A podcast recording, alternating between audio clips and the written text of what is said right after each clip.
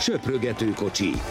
A Közmédia országúti kerékpáros podcastja Székely Dáviddal és Várhegyi Benyáminnal. Köszöntünk mindenkit a legújabb kiadásunkban. Szépen lassan visszaérkezünk a hétfői megszokott időpontra. Most már legalább kedden tudjuk ezen a csodálatos napon felmondani az új podcastet, de igazából itt most jó is, hogy így alakult, hiszen tegnap végre megismerkedhettünk a 2023-as Pogácsár kiadással, és fogalmazzunk úgy, hogy több, mint meggyőző volt a szereplése. Ugye a Hánen indult, és úgy tudott nyerni 49 másodperces előnyel Ben Turner és Tim Wellens előtt, hogy még a végén mechanikai problémája miatt egy nem annyira pánikszerű kerékpárcserét is végre kellett hajtania, ezzel sem volt semmilyen problémája. Hallhattunk arról, hogy nem feltétlenül úgy alakult a felkészülése minden szempontból, ahogyan tervezte, és emiatt módosul is a programja. Na ebből semmit, de semmit nem kaptunk vissza, hiszen elképesztően meggyőző volt ezen a Strade Bianca-szerű versenyen. Köszöntöm a hallgatókat, igen, ott a kerékcserénél, vagy egész pontosan a kerékpárcserénél az volt az érdekes, hogy Pogácsa nem úgy csinálta, hogy ő így ledobja a földre a kerékpályát, hanem neki támasztotta egy hát nem is tudom milyen kis ékolyka oszlopnak, tehát nagyon figyelt arra is. Ennyire nem volt pánikszerű, volt két perc előnye, de, de szerintem Hát nem tudom, hogyha, hogyha mondjuk a mezőnyben van, akkor is kinézem belőle, hogy visszaér egy, egy ilyen után. Egyébként nagyon gyorsan csináltak az UE-nél, tehát tényleg egy 20 másodperc volt, de de mind a ketten azt írtuk a másiknak, mert külön néztük, de néztük élőben, hogy simán belefér. Tehát egyszerűen megingathatatlan volt, és ez nem tudom, lehet csak azért, mert mert éveleje van, és régen láttuk, de ez nekem egy még győző, meggyőzőbb pogácsár volt, mint az elmúlt években. Igen, Biztos, az... hogy óriási motiváció van benne a, a tavalyi túron történtek után. Nem lennék most bárki más, aki nem Pogácsár, és nagy cél lennének az idei kerékpáros évben. Igen, az a szerencse, hogy elmondták, hogy most ezt picikét lassabban akarják felépíteni ezt az évét. Ugye ez volt, ez volt itt az elmúlt hetekben a, a, a Duma az UR részéről hogy ugye ezért nem az UL túron kezd, ahol, ahol azért viszonylag nyomás alatt versenyez igazából az egész csapat, hanem, hanem szeretett volna picit váltani. Hát nagyon kíváncsi leszek rá ezen a héten is, hogy, hogy, a, hogy az Andalusz körön a del Solonő mit fog csinálni, mert ott még nagyon nehéz napok vannak, de ez az egy nap, ez nagyon-nagyon szépen összejött neki. Egyébként megbeszélt volt az, hogy hol támadnak, mikor mit szeretnének csinálni, itt az egész csapat, nagyon erős csapatuk volt, nem, nem is nagyon tudta, Bentálett tudta egy ideig követi, de hát ez egy bő egy órás, ha jól emlékszem, egy óra, két perc, 45 másodperces szóló volt, amit... Volt már kép egyáltalán szökés? Ezen gondolkodtam. Volt, volt, ilyen 60-nál öm, kapcsolódtunk be, de egyébként az az érdekes, hogy a verseny eleje is nagyon izgalmas volt, mert mert az UE már ezt elég korán elkezdte szétverni a mezőnyt. Tehát utána picit összejöttek megint, és utána jött ez a Pogácsár féle támadás, de, de azért volt már egy ilyen, nem tudom, 40 fős sor, amiben, amiben a fél UE, sőt nem is a fél, hát gyakorlatilag a hét emberből hat szerintem ott volt. Ugye Domen, Domen Novák pedig nem indult, tehát ők hatan kezdték ezt a versenyt.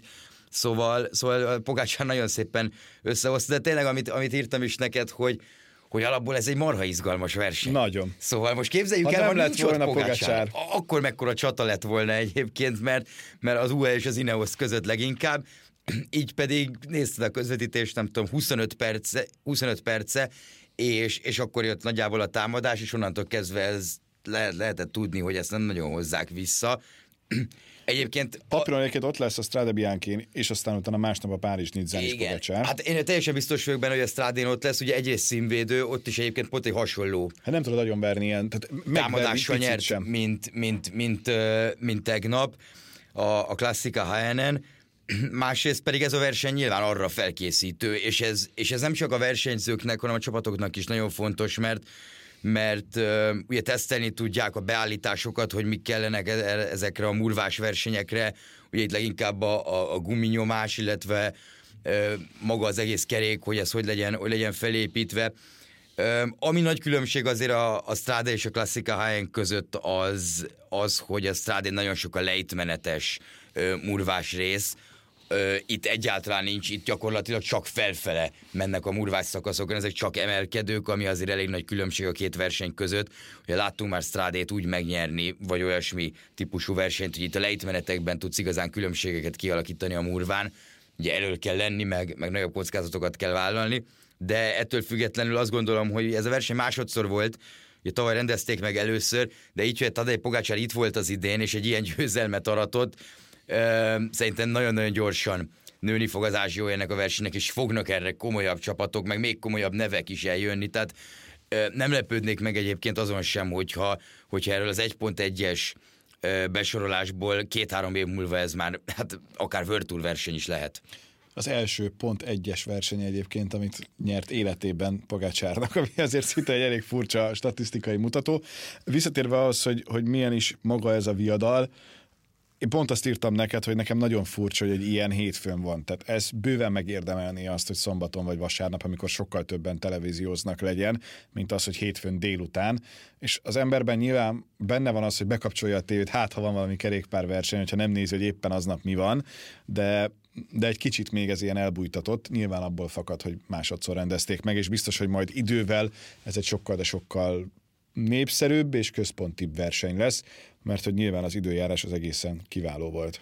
Igen, az az érdekes, hogy szombaton és vasárnap is voltak spanyolországi versenyek, most nyilván... De azok nem voltak olyan jók, mint ez.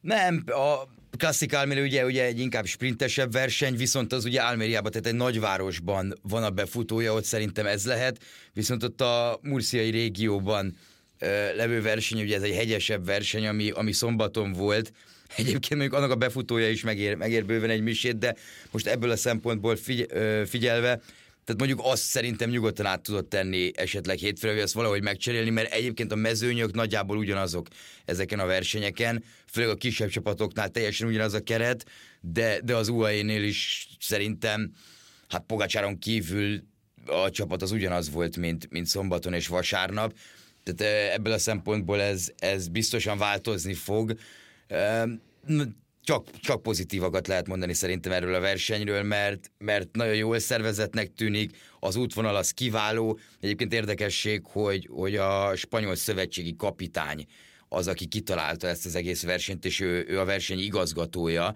tehát e, ilyen is ritkán fordul elő. Ugye azért Spanyolországban nem igazán szokhattunk hozzá, hogy igazából annyira nagyon az egynapos versenyekhez sem, még akkor is, ha most pont ugye volt egymás után három, de azért a szezon további részében ez nem igazán jellemző a spanyolokra, másrészt meg az, hogy ilyen típusú verseny legyen, Uh, igazából tényleg se, se a Rubéhoz, se semmihez nem hasonlítható az egynaposok közül, a Strádéhoz se igazán azért, amit ugye mondtam, mert a lejtmenetes részek azért a Strádén nagyon fontosak, tényleg egy ilyen pari tour-szerű, vagy, vagy nem is tudom, hogy az a modern pari tour, úgy értem, uh, nagyon, nagyon-nagyon érdekes. Meg hát... Itt ugye a murva a lényeg, most már van külön murva világbajnokság Igen. is, de, de ettől még szerintem nem rossz, és, és, és jó, hogy ilyen is benne van, mert még kiszámíthatatlanabbá teszi. Akire én rátérnék még ezen a versenyen, de ez picit ilyen, ilyen átvezető is, hiszen 11-én nyert is egy versenyt, ő Ben Turner, aki lehetséges, hogy azért a kerékpárrajongók számára nem annyira ismert. Egy 23 éves, idén 29, 4. születésnapját ünneplő úriemberről van szó, akinek szintén igencsak jól sikerült az évkezdete. Abszolút, és, és talán szerintem nem is annyira meglepő, hogy, hogy neki ennyire jól sikerült, azért ő egy elég brutális tavalyi évet hozott, főleg itt tavaszra gondolok, ahol hát szinte minden klasszikuson, ahol elindult, ugye ezzel a megfiatalított Ineos sorral, ö, ott volt, és, és főszerepet játszott a, abban, hogy Rubét tudtak nyerni, hogy, hogy Dvarzol Frandelent, hogy Brabant Pejt. Csak nem ő nyerte ezeket. Igen, nem ő nyerte, top 10-es eredményei egyébként vannak, csak hát tudjuk, hogy a hogy a klasszikusoknál mennyire fontos, meg ezeken az ilyen típusú nehezebb egynapos versenyeken, hogy, hogy amikor egyébként van egy első csoport, kialakul, akkor több ember legyen egy csapatból, több hasonló szintű, mert, mert sokkal, sokkal erősebb taktikai kártyákat ki lehet játszani, és Ben Turner ebben, ebben bőven, bőven szerepet is vállalt. Arra pedig szerintem többen is emlékezhetnek, hogy, hogy a Tour de Hongrin azért ő mit ment Eddie Dunbarért a kékesen, ami mondjuk nem igazán az ő terepe tekint, vagy 194 cm magas, hm. tehát Filippo Ganna hozzá képest egy, egy alacsony sácnak tűnik. De, de nagyon jól néz ki az, hogy, az, hogy Turner mit csinált. Ugye ő lett a második ezen a, ezen a HNM Pogácsár mögött, illetve azt a Murciát nyerte, ami számomra azért volt eléggé meglepő, mert, mert ugye az előbb említettem, az az utolsó kilométer annak a versenynek, Hát nem csak az, hogy emelkedett, tehát az egy dolog, hogy emelkedett, rendesen emelkedett, tehát ilyen 6-7 százalékokra kell gondolni, és azt tudta megnyerni, de, de nagyon szűk is volt egyébként, tele volt kanyarokkal, tehát ők megnézték a befutót, és, és így tudta, hogy mikor kell támadni. Az FDG-nél például Valente Madua, akinek sokkal jobban fekszik egy ilyen befutó alapesetben, mint mondjuk egy nagyon magas és alapból klasszikusokon jól menő versenyzőnek, Madua hát elmondta azt, hogy ők messze laktak a, a befutótól, messze volt a szállodájuk, ezért ők nem nézték át. Tehát gyakorlatilag úgy képzeljük el, mint hogy a Walterat is gyírosak, azt elképzeltük. Mondani. Ugyanezt akartam, hogy... hogy megérted azt, hogy a végén Walteratjának miért nem volt meg az az info, hogy az nem csak egy kanyar. És, és Valente Madua egyszer csak elől volt itt 300 méternél, amikor még egyébként túl korai volt elől lenni. De ilyet olvasnék szponzorként. Én olyan ideges lennék, nem? Tehát, hogy miért nem oda foglalsz, ha nem oda, akkor miért nem csinálod meg azt, hogy legyél ott? Tehát egyszerűen döbbenetes. Igen, és, és ez nagyon nehéz, mert, mert tényleg itt igazából mindenki tudta azt, hogy, hogy mi fog történni. Madua egyébként egy negyedik lett, úgyhogy ő hátra csúszott, csak utána meg már nem tudsz támadni, tehát olyan nincs, hogy egyszer támadsz, utána visszamaradsz, főleg egy ilyen még kis csoportos sprintben sem. Tehát hibáztak megint, Egyébként Turner mondjuk azt elmondta, hogy, hogy az utolsó 30 kilométeren fogalma nem volt, hogy, hogy mi a helyzet a versenyszituációban, mert, mert a rádió nem működött, de, de az mondjuk egy kicsit más dolog, mint az, hogy egyszerűen nem nézitek meg, és ezért ez, itt a befutó is elég nehéz volt, tehát itt az utolsó emelkedőre, vagy az utolsó kilométer előtt egyébként voltak azért érdekes dolgok a városban, ahol megint arról lehet beszélni, hogy biztonságos, nem biztonságos, de a lényeg a lényeg, hogy meg kell nézni egyszerűen a pályát, és én tényleg nem értem, mikor egy napos verseny van, mert ugye Attimi azt mondta még a, még a Giros dolog után, hogy 20, 21 nap nem tudsz 21 szakaszt átnézni, nem tudod mindig, főleg, hogy nem az összetettért mész, nem tudod, hogy aznap szökésbe leszel ezeket egyébként meg is értem, és teljesen ö, jogosak. De egy egynapos versenyen azért, azért tudod, hogy igazából ott nincs több nap, tehát ott nincs nagyon mi más nézegetni, és hát meg se nézték, tehát nem csak azt, hogy nem járták be, hanem meg se nézték igazából rendesen ezek szerint. Nagyon-nagyon érdekes volt. Egyébként Turnerre visszatérve az, az azért, azért szép, hogy ő nyert, mert az egész nap, amikor, amikor olyan csoportok tudtak elszakadni, ugye nehezebb emelkedők voltak bőven ezen a versenyen, meg elég botrányos időjárás volt még, még szombaton Spanyolországban, akkor, akkor ő mindig az első csoportban volt, a legnehezebb emelkedőkön támadni is próbált, tehát érezhető volt, hogy nagyon-nagyon jó erőben van, és, és szerintem tehát azért nem lepődnék meg, hogyha, hogyha tőlem mondjuk egy nagy győzelmet látnánk, és, és mondjuk ezzel most nem biztos, hogy olyan nagyon merészet jósoltam. Beszéljünk kicsit az Almeriáról is, pont annyit ér, de Matteo Moszkettinek sikerült megnyerni a versenyt ebben a csodálatos szürke mezében a Q36-5-nek, amit nem tudok hová tenni azt a meszt, egy olaszoktól hemzsegő csapatnál ezt nem tudom felfogni, úgyhogy Deli ezt nem tudta megnyerni, de ott a végén egy picit szerintem még a tapasztalatlansága is benne volt, közrejátszott abban, hogy, hogy nem volt lehetősége csatázni, de le a kalappal Moszketti előtt, és ez azért a, a Nibali féle csapatnak egy nagyon meghatározó siker, hogy itt a szezon elején jön egy ilyen győzelem, kíváncsi vagyok, hogy ez, ez mekkora lökést ad majd a, a folytatásra nézve. Igen, sajnos az Almeria nem hozott egy túl izgalmas versenyt. Általában nem szokott, de, de ugye amikor ott a parton mennek, akkor, akkor tud úgy fújni a szél. Hát most nézői szempontból szerintem a lehető legrosszabb szituáció alakult ki, szembeszél volt. Egy kicsi, amikor lefordultak ott az igen, autópályán, igen, ott csak... lehetett reménykedni, de tudtad, hogy jön a szembeszél. És igen, jön a szembeszél, meg utána nagyon gyorsan védettebb szakaszra értek, és hát ugye játszották be az interjúkat, amik a verseny előtt készültek, hogy a Járnó Deli elmondta, hogy ők például egyáltalán nem akarnak kemény versenyt, hanem szeretnék egybe tartani a mezőnyt, ameddig csak lehet. Na most, mikor van négy-öt ilyen csapat, aki ezt meg akarja csinálni legalább, akkor, akkor szinte lehetetlen az, hogy valaki bármilyen jellegű szökésből haza tudjon érni, vagy más legyen a, a verseny kimenetele.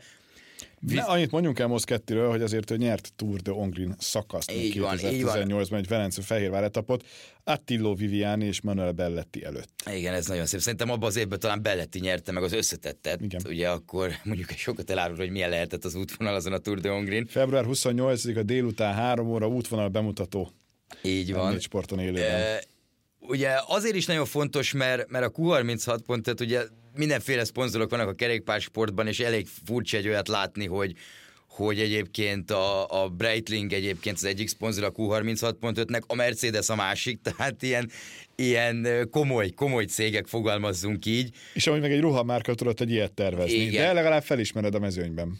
Másrészt pedig, pedig szerintem óriási dolog Moszkettitől, ugye ő a trackből érkezett, elég hát pekhes évek vannak mögötte. Volt, voltak szezonok, amikor ő nagyon-nagyon jól kezdett, például Majorkán, jól emlékszem, három éve talán, amikor egy-két... 2020 Trofeo Playa de Palma. Igen, ott meg is nyerte az, az utolsó majorkai egy napost, ami ugye mindig sprint, és utána nem tudom, a következő verseny megbukott egy hatalmasat, és ott ki kellett hagyni nagyon sok időt.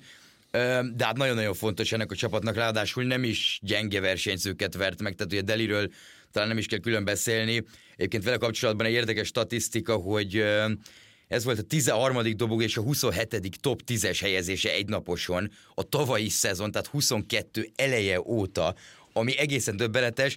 Második helyen ebben a rangsorban Krisztof Vál 16-tal, az... Ugye ők, ők csatáztak majdnem a győzelemért, csak Moszketti igen, mögött zártak. Igen, tehát ugye Möjsz lett a harmadik, Krisztof negyedik, Nizzoló ötödik, de Gaviria is hetedik lett. Az a baj, megkérdezted, hogy ki nyer, és nagyon kevésen múlt, hogy eltaláljam. Moszkettire nem gondolt az Igen, ember, igen, Mosz- Moszkettire én sem, én is talán Möjsz vagy Gaviriát mondtam, te, te pedig, te Delit. pedig ugye Delit. Ott is voltak igazából mindannyian, de, de hát Moszkettit nem hiszem, nem sokan, sokan megmondták volna. Igazából az Almériáról én személy szerint nagyon többet nem is tudok mondani, mert, mert nagyjából ennyi. tényleg ennyi, ennyi volt ez a verseny, hogy a, hogy a sprintet várta mindenki a végén. Annyit még talán el lehet mondani, hogy azért ez nem egy egyszerű verseny, tehát az elején azért vannak emelkedők, egy ilyen 2-2500 méter szint van benne, de, de amit mi látunk a versenyből, az az utolsó 70-80 kilométer, hát ott azért nagy eseményekre nem kell gondolni. Ománi kör, ugye az, ami még jelen pillanatban tart, és még nem kezdődött el a másik kettő a héten, amiről majd fogunk beszélni. Igazából Jörgensonra annyira már nem kell kitérni, mert nem meglepetés, hogy ismételten ott van, és tanap fontos szakaszt tudott nyerni, ma pedig Ulissi nyerte az etapot, de maradt az amerikai az összetett trikó. Ott holnap lesz majd még egy kőkemény szakasz, február 15-én, amit szerintem hiba kihagyni, mert az nagyon-nagyon jónak ígérkezik, és nyilván ott még azért az összetett alaposan átváltozik majd. Igen, tudom ajánlani mindenkinek az Oman Sports YouTube csatornáját, Ö, ott lehet ezt a versenyt követni. Minden szakasz az elejétől végéig élőben megy. Ö, én nem nagyon értem, hogy, hogy ez hogy nem, hogy nem, hogy nincs ott hát igazából külföldi csatornáknál, mert ahogy én nézem, ezt sehol nem lehet követni ezt a versenyt. Összefoglalók egyébként lesznek, vagy vannak róla. Ö, érdekes a, érdekes a dolog, mert, mert alapból az ománi körtől azért megszoktuk, hogy vannak nehéz emelkedők. Tehát ez a holnapi, amit te is említesz, ez 6 kilométer, majdnem 6 kilométer, 10,5 százalék átlag. Igen. Na most, tehát ez egy brutálisan nehéz hegy. Jabal hát. Igen, tehát itt ez, ez, ez még mind, minden szinten nehéz, minden versenyen nagyon nehéz hegynek számítana. Ez egy pro verseny, tehát ez majdnem a legmagasabb szintű verseny. Igen. Ugye az ománi köre kapcsolatban egyébként itt a múlt héten, amikor, amikor a felvezetése ment a versenynek a médiában, akkor, akkor ugye minden már Cavendishről szólt. Azóta kevésbé. Azóta kevésbé, ami nem meglepő tekintve, hogy egyetlen egy sprint szakasz volt, az első, de az is egy ilyen emelkedősebb sprint.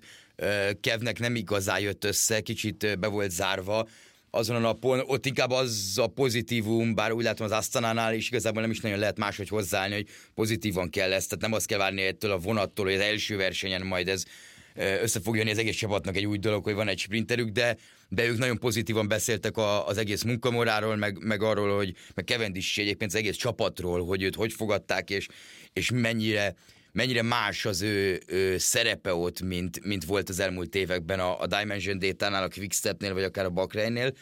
De a többi nap az mindegyik emelkedős befutó. De rendesen, tehát ilyen a mai volt talán, ami egy fokkal könnyebb volt, hogy amit Ulissi nyert, amit említettél, hogy ilyen egy kilométer 6 százalék. De ezen ki ennél csak nehezebb emelkedők vannak a, a szakaszok végén. Ennek ellenére nyilván az utolsó nap fog dönteni az említett okok miatt. Hát ez egy kőkemény. És, és egyébként az ománi kört megelőző versenyen, ugye az, az egy teljesen új verseny, a Muscat Classic is, ugye is ott mutatkozott be, de, de az pedig egy, hát mondjuk azt, hogy egy nehéz, klasszikus verseny, egy 1.1-es verseny, mert, mert a terep ott tényleg elég nehéz. Jente Birmans nyert, ha jól emlékszem, a, az Arkeából, és ha nem tévedek, talán őt is a, az Izrael engedte el, Ö, így van, tehát egy újabb olyan versenyző, itt ugye az átigazolások alatt beszéltünk még arról, hogy az Izrael elengedte azt a Hugo Hofstadtet az árkába, aki gyakorlatilag így Quintana pontjait kiszedjük, az árkát berakta a Virturba, az Izrael pedig azokkal a pontokkal elég valószínű, hogy bent maradt volna a Virturban. Na most egy újabb versenyző, akit az Izrael elengedett az árkába, azonnal nyert egy egynapos versenyt, ami tudjuk, hogy azért az mindig sok pontot sok hoz. pontot ér. Pák Barna ott van a mezőnyben, Ma egyébként a 98. lett a szakaszon, kapott 7,5 percet, de nem feltétlenül azt kell nézni, hogy ő egy-egy szakaszon hányadikként zár, meg hány percet kap, hanem azt, hogy a munkáját, a feladatát mennyire tudta elvégezni, az összetetben a 95. helyen áll. Egyébként brutálisan meleg van ezen a versenyen, és ez semmiképpen sem segíti a versenyzők dolgát. Annyira brutálisan nem lesz meleg, viszont két nagyon-nagyon jó verseny kezdődik meg 15-én szerdán. Megadom a lehetőséget, hogy válasz, melyikkel kezdjük kezdjük mondjuk a rövidebbel, ami, ami szerintem az Algarve lesz, bár igazából ez két olyan verseny, amit, amit hát kár lenne kihagyni, és Igen. akkor ehhez jön még hétvégén a háromnapos Ótvár, ami szintén egy, egy jó versenyt hoz mindig. Visszatérve az Algarve-re, ugye... Ami nekem, bocsánat, tetszik ebben a versenyben, hogy gyakorlatilag mindent kapsz. Van sík szakasz, van átmeneti szakasz, van hegyes szakasz, rögtön a második egyébként, és a végén van egy 24,5 kilométeres egyéni időfutam. Tehát hogy ez gyakorlatilag egy tökéletes leképezése egy három hetesnek, csak mindenből kevesebb van. Igen, nagyon szépen ez a bevált, bevált receptet követik, hogy az Algarve mindig első és harmadik nap az, az a sprintereké, bár ez a mostani első szakasz ez nem lesz olyan, olyan nagyon-nagyon könnyű, tehát most itt, itt azért nem biztos, hogy kapunk egy ilyen óriási százfős mezőnyhajrát, látva, látva a terepet, azért itt vannak emelkedők a, a, a végén, meg ezt úgy kell elképzelni ezt a két sprint szakaszt az Algarvén, hogy ilyen 2400 méter szint, ami, ami már pont odaesik, hogy, hogy picit nehéz tudja lenni a sprintereknek. De nyilván vannak olyan sprinterek, meg, és ebből kiadóan olyan, adódóan olyan csapatok, akiknek azért elég komoly célja lesz az, hogy ezeket a napokat össze tudják hozni sprintre. És, és ilyenkor tekintve az, hogy mennyi portugál kis csapat szokott elindulni ezeken a versenyeken, azért ezek általában össze is szoktak jönni, tehát én mondjuk nem aggódok azon, hogyha egy Fabio Jakobsen elmegy egyébként egy ilyen versenyre, akkor nem fog összejönni az a két sprint hajrá, mert nyilván a Quickstepnek az lesz a fő célja ezeken a napokon, hogy sprint legyen. és hát a két tradicionális emelkedő is, is benne van a, a, az, az útvonalban, tehát az Algarve nem nagyon változtattak ezen érdekes lesz, hogy az által de folyjával kezdődik, ami a hosszabb kiadás mindig. Ugye ez egy 8 km 7 százalék körül van a, a kategorizált része, de igazából az utolsó 25 km az már emelkedni fog az út. Itt azért ez inkább egy tempózósabb hegy, és ezért komoly különbségekre nem szabad számítani. Mindig meg szokott jönni egy ilyen 8-10 fős csoport, és, és utána pedig az a negyedik szakaszon pedig jön az Alto de Májao, ami már sokkal nehezebb, egy 2,4 kilométer 10 százalék, azért az egy fal gyakorlatilag, még az egy elég hosszú. Hát másfajta hegy, nem azt mondanám, hogy sokkal igen. nehezebb szerintem, mert más a két felépítése. És Mind a kettő tud kemény lenni. Igen, és itt a szakasz is elég nehéz lesz előtte ráadásul, itt a negyedik szakaszon.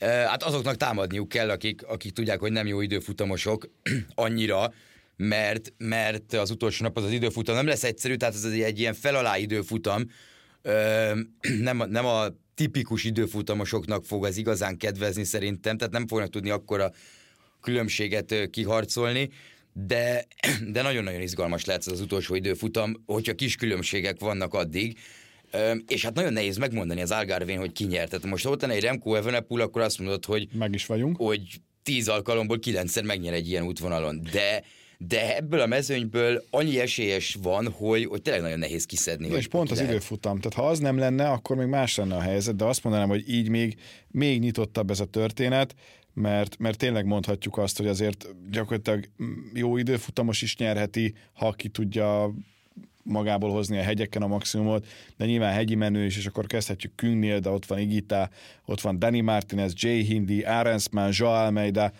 azért ezek nem akármilyen nevek. Én azt sem tudom egyébként, hogy például a Hirsi valaha lesz-e még újra csúcsformában, mert ha lesz, akkor még ő is olyan, aki adott esetben bele is szólhatna ebbe a történetbe. Ugye őt a Hánán figyelhettük, hogy negyedik lett. Igen, bár azt hiszem, hogy, hogy Hirsi elég jól mozgott egyébként Ausztráliában is, ahol Jay Vine-nak segített a Tour de Landeren, tehát Hirsi szerintem ezt az szezont jó formába kezdte, és azért az ő célja is még egy-két hónapra vannak, meg szerintem az UE egy ilyen versenyen biztos, hogy Joao Almeidaért fog Azt menni. Tudja, Portugál bajnoki trikóban van, bár ez hogy nem nagyon fog.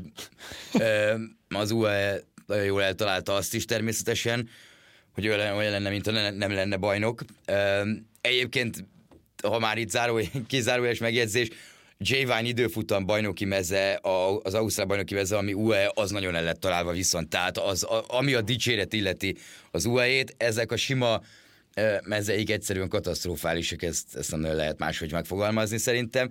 De, de nálam Almeida és Arensman is óriási esélyes. Itt láttuk, hogy a Valencián mennyire jó erőben volt, annak ellenére, hogy, hogy azért uh, nyilván a második szakasz miatt, az ottani második szakasz miatt Tau Gegenhardtot kellett védeni, de, de Harensman az utolsó két szakaszon azért uh, hát okozott nehéz pillanatokat uh, gyakorlatilag mindenkinek, és ő egy jó időfutamos, nem azt mondom, hogy hasonló, de, de szintén nem egy teljesen sík időfutamot e, időfutamot nyert meg, ha jól emlékszem, a tavalyi lengyel kör utolsó szakaszán. Szóval Szóval e, érdekes lesz az hogy, az, hogy ő mit fog tudni csinálni, és hát nyilván van, mondjuk az Ineosból elég nehéz megmondani, mert, mert egy Dani Martinez szintén egyre jobb formába kezd lendülni, és ő se rossz időfutamos, és hát Tom Pitcock pedig ugye kihagyta a világbajnokságot, és Pitcocknak ez az utolsó versenye az első komoly célja előtt, hiszen két hét múlva ilyenkor már arról fogunk beszélgetni valószínűleg, hogy ő hogy szerepelt az omlúpon. Ez, ez szinte biztos, hogy érinteni fogjuk aznap, vagy abban az adásban azt a témát, mert, mert az egyik esélyes lesz annak a versenynek. Szóval nagyon kíváncsi vagyok, és neki is feküdhet egyébként egy ilyen, egy ilyen terep. és akkor még ott van két korábbi győztes, Kwiatkowski és, és Gerent Tomás, de, de látva azt, hogy mondjuk jan, februárban ők milyen feladatokat szoktak teljesíteni, elég meglepő lenne, hogyha, hogyha bármelyikük kapitány lenne, azért itt valószínűleg Ginnek is még van egy jó három hónapja a Giroig, tehát nem hiszem, hogy nagyon el fogja kapkodni, még akkor sem, hogyha, hogyha azt mondjuk Filippo Ganna elmondta, hogy, hogy ilyen vékonynak januárban, hogy még sose látta Gerent Tomás, ezt, hogy azért január mondok, mert, mert januárban mondta ezt.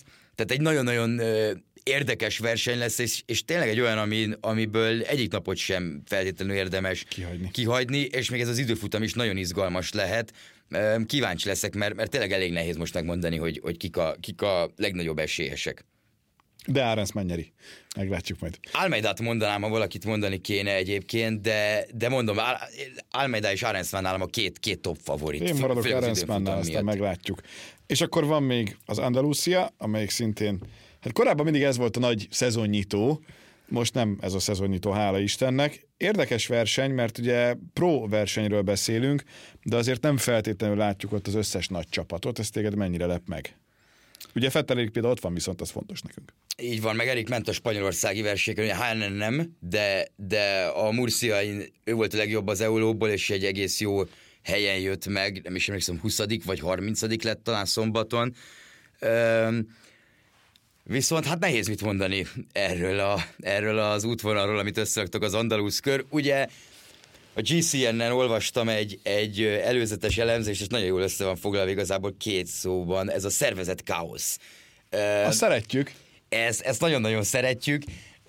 Ugye kicsit változtattak az elmúlt években is, és elhagyták a hagyományaikat itt a, a szervezők, olyan értelemben, hogy volt három hegyesebb hát nap. Valverdét most már nem annyira kell Igen, építeni. volt egy időfutam, egy egyéni időfutam, meg volt egy hegyi befutó, és ez volt a recept mindig. Hát most igazából nem tudom, hogy van-e egyet sík méter egyáltalán ezen, a, ezen a versenyen. Az első szakasz, ami holnap lesz, 4200 méter szint.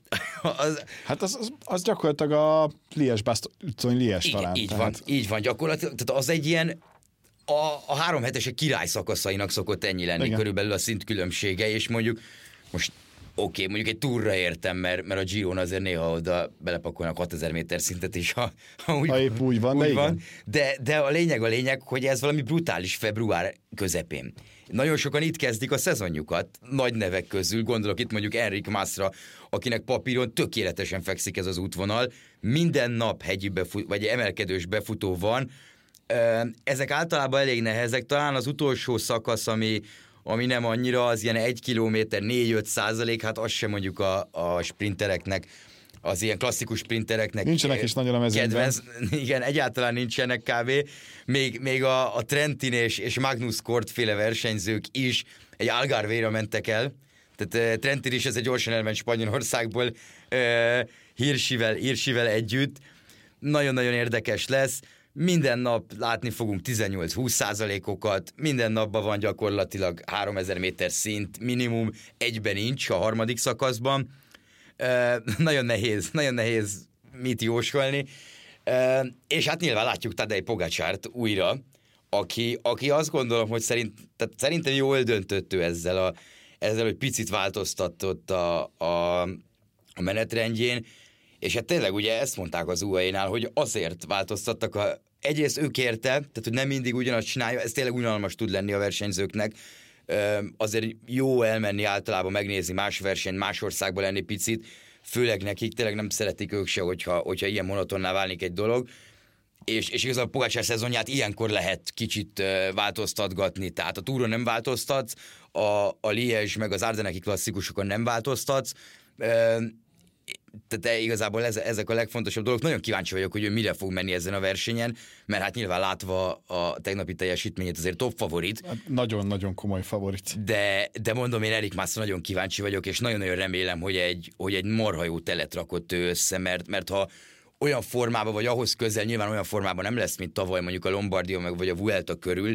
de, de hogyha, hogyha látszik, hogy, hogy el tud oda jutni, akkor, akkor ő azért egy igen komoly szintet lépett ebben a szezonban, és ő egyébként ezt el is hiszi magáról, a Vueltát meg a Lombardiát látva, hogy, hogy meg a csapatban mindenki elhiszi róla most már, hogy ő igazi kapitány lehet, és a világ legjobb összetett menői között van.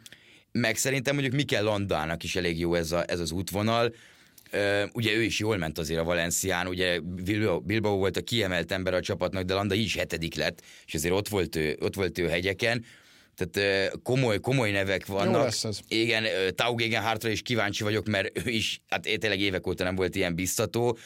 Szerintem Carlos Rodriguez is már egy fokkal jobb formában van. Egan Bernal nem lesz ott a versenyen, sajnos. A térde azt mondják, hogy nem százszerzet, nem verseny állapotú jelenleg a, a térdsérülése, de hát azt gondolom, hogy az ilyen kis... Volt olyan podcastünk, ahol Bernál nem került szóba, most ezen gondolkodom. Nem, és mindig szóba is fog kerülni, hogyha rajta múlik, de, de azért azt gondolom, hogy viccet félretéve ez elég komoly hír, hogy, hogy nem tudja megkezdeni az európai ez szezonját. rossz hír. De, de ugye ez még egyszer elmondom, amit múlt héten is, hogy ez nem az a térde, ami, ami súlyosan megsérült, meg hát nyilván azért nála lehet számítani arra, hogy, hogy nem fog ez teljesen flottul menni, hogy akkor most így visszatér. Ilyen dolgok lesznek, türelem kell, remélem ez a részéről is megvan, és csapat részéről is, de, de azt gondolom, hogy azért nélküle is egy, egy elég komoly andalusz kört fogunk látni. Amit aztán jövő héten át is beszélünk. Köszönjük szépen mostanra a figyelmet, találkozunk egy hét múlva lehet kicsit kevesebb is. Sziasztok! Köszönjük, sziasztok!